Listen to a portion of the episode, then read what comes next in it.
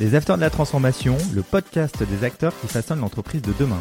Un nouveau rendez-vous qui donne la parole aux dirigeants, présenté par Fanny Bourdin, une production Adéquancy. Bonjour à vous, aujourd'hui dans les Afters de la Transformation, nous sommes en compagnie d'Anne-Marie Costet. Nous allons aborder un vaste thème, quand une entreprise doit se réinventer, se transformer, c'est toujours une aventure collective, une opportunité de renouveau. Nous allons échanger autour de vos expériences. Bonjour Anne-Marie. Bonjour Fanny. Anne-Marie, pouvez-vous en quelques phrases nous présenter votre parcours? Avec plaisir. Donc, je dirige depuis un peu plus de 20 ans des entreprises dans des contextes de transformation. C'est vraiment le fil conducteur de ma carrière. Donc, diriger des entreprises dans des contextes de transformation euh, et des entreprises en sous-performance. Ce que je voudrais dire par rapport à ça, c'est que chaque, chaque projet de transformation est, aussi une opportunité de renouveau de succès. Et c'est vraiment le côté positif euh, euh de la chose. Et c'est aussi une aventure humaine. Euh, et c'est ce qui m'anime et c'est ce qui, ce qui me plaît et c'est ce qui me motive dans, dans ces différents euh, challenges. Par ailleurs, je suis également membre d'IWF France, donc c'est International Women's Forum, euh, qui est engagé euh, sur les sujets de la parité dans les instances de gouvernance. Et comme la parité est également un, vecteur de, de performance, c'est quelque chose voilà, dans lequel je suis engagée. Il y a beaucoup moins de femmes que d'hommes dans ces métiers de, de CEO. Tout à fait, nous ne sommes pas très nombreuses. C'est pour ça qu'il faut en parler, justement. Exactement. Alors, je vais vous demander quel est le travail exact d'un directeur général dans une phase de transformation le travail euh, d'un directeur général, alors avant de rentrer dans le détail, mais c'est avant tout de créer l'environnement qui va permettre aux équipes de s'épanouir et de donner euh, le meilleur d'elles-mêmes afin de mener à bien ce projet de transformation. D'après vous, quelles sont les conditions où doit intervenir une transformation d'entreprise? Alors, il existe différents contextes de, transformation. Mmh. Euh, il existe des, Alors, souvent, la transformation est synonyme de euh, sous-performance. Hein, donc euh, des entreprises qui sont à un moment donné de leur vie en situation de crise, qui sont à l'arrêt et qui doivent vraiment se, repositionner pour poursuivre leur croissance. Mais il existe aussi d'autres euh, situations de transformation, par exemple des entreprises qui sont en très forte croissance ou dans des situations de fusion-acquisition par exemple. Donc vous avez des entreprises, euh, pour vous citer un exemple, qui euh, démarrent leur activité ou qui sont euh, à une centaine de, salariés et parce qu'elles ont cette opportunité de, de, croissance ou d'absorber une entreprise, elle se retrouve tout d'un coup avec 200, 300 salariés et ce n'est plus la même entreprise. Voilà. Et donc elles doivent mener également tout au long de leur parcours euh, cette, euh, cette transformation-là. Et j'ai une conviction très forte par rapport à ça, c'est que les entreprises qui réussissent sur le long terme sont vraiment des entreprises qui restent en mouvement et qui ont inscrit la transformation euh, dans leur ADN. Quels sont d'après vous les leviers permettant une transformation réussie?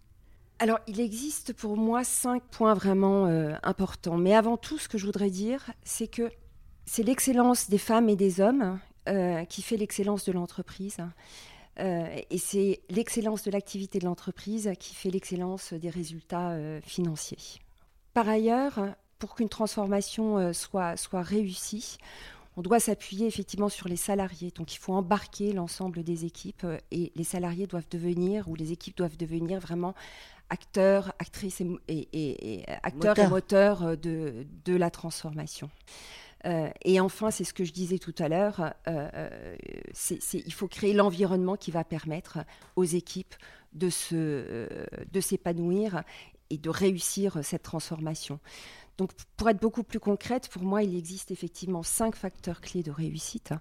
c'est d'abord donner du sens, donner du sens à la transformation.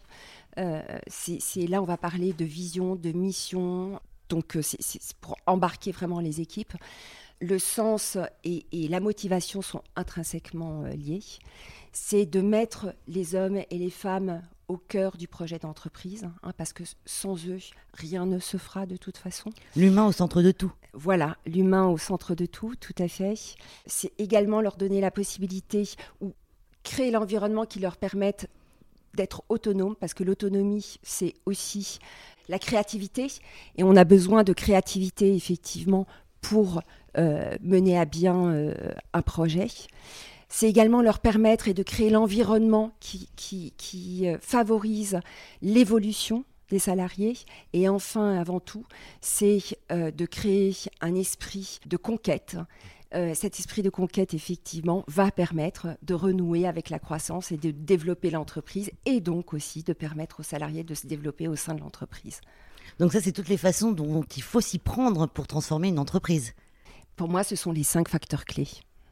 Existe-t-il des points clés pour prendre conscience qu'une société a besoin de se transformer? De par mon expérience, les entreprises, quand j'ai repris ces, entreprises qui avaient un besoin de transformation, se retrouvaient dans un environnement où les équipes, on était dans le déni, en fait. On voyait bien que les résultats n'étaient pas là, les équipes travaillaient, mais euh, les résultats, les objectifs n'étaient pas atteints. Donc elles sont dans le déni, il n'y a plus de vision, les équipes sont fatiguées parce qu'elles travaillent beaucoup, mais le résultat n'est pas là. Donc c'est un peu le contexte effectivement dans lequel on, trouve l'entreprise euh, généralement. C'est-à-dire qu'on on réfute ou on repousse le besoin de réécrire une page, vraiment de toucher au modèle existant. Comment réussir une transformation d'après vous alors? Y a-t-il des facteurs essentiels? Qu'est-ce qu'il faut mettre en place? Y a-t-il un plan d'action à mener? Oh, oui, tout à fait. Encore une fois, le, point clé, c'est la capacité du dirigeant à embarquer les équipes dans ce projet de transformation c'est vraiment, dans un premier temps, une prise de conscience. Il faut faire prendre conscience aux équipes qu'il faut euh, se réinventer pour les raisons que j'ai indiquées tout à l'heure. Et euh, donc il faut embarquer les équipes. Et une transformation, ça se fait sur le terrain. Ça se fait pas effectivement dans un bureau. Hein. La transformation est une porte qui s'ouvre de l'intérieur.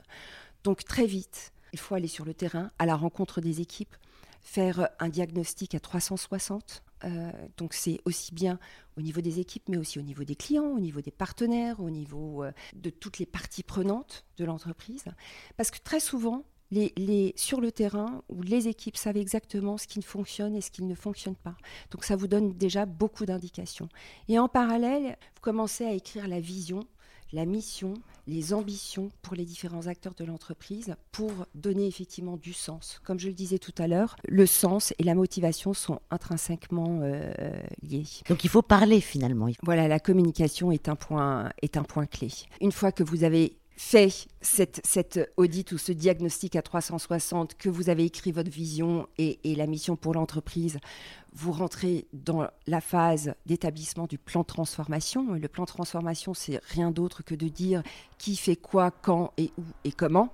Voilà, donc c'est une, feuille de route.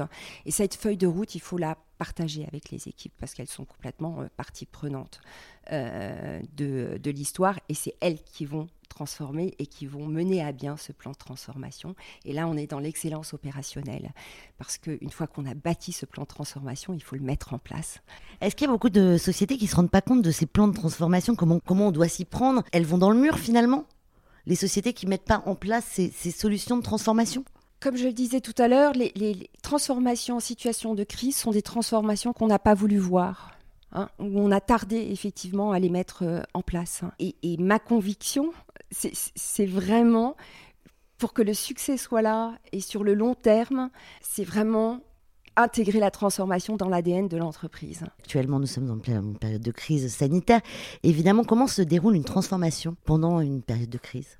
Ça, ça, complique forcément euh, les choses, ça allonge probablement aussi euh, le, le, le temps d'implémentation, euh, le déroulement, parce qu'on n'est pas avec les équipes euh, sur le terrain, ça se fait parfois à distance.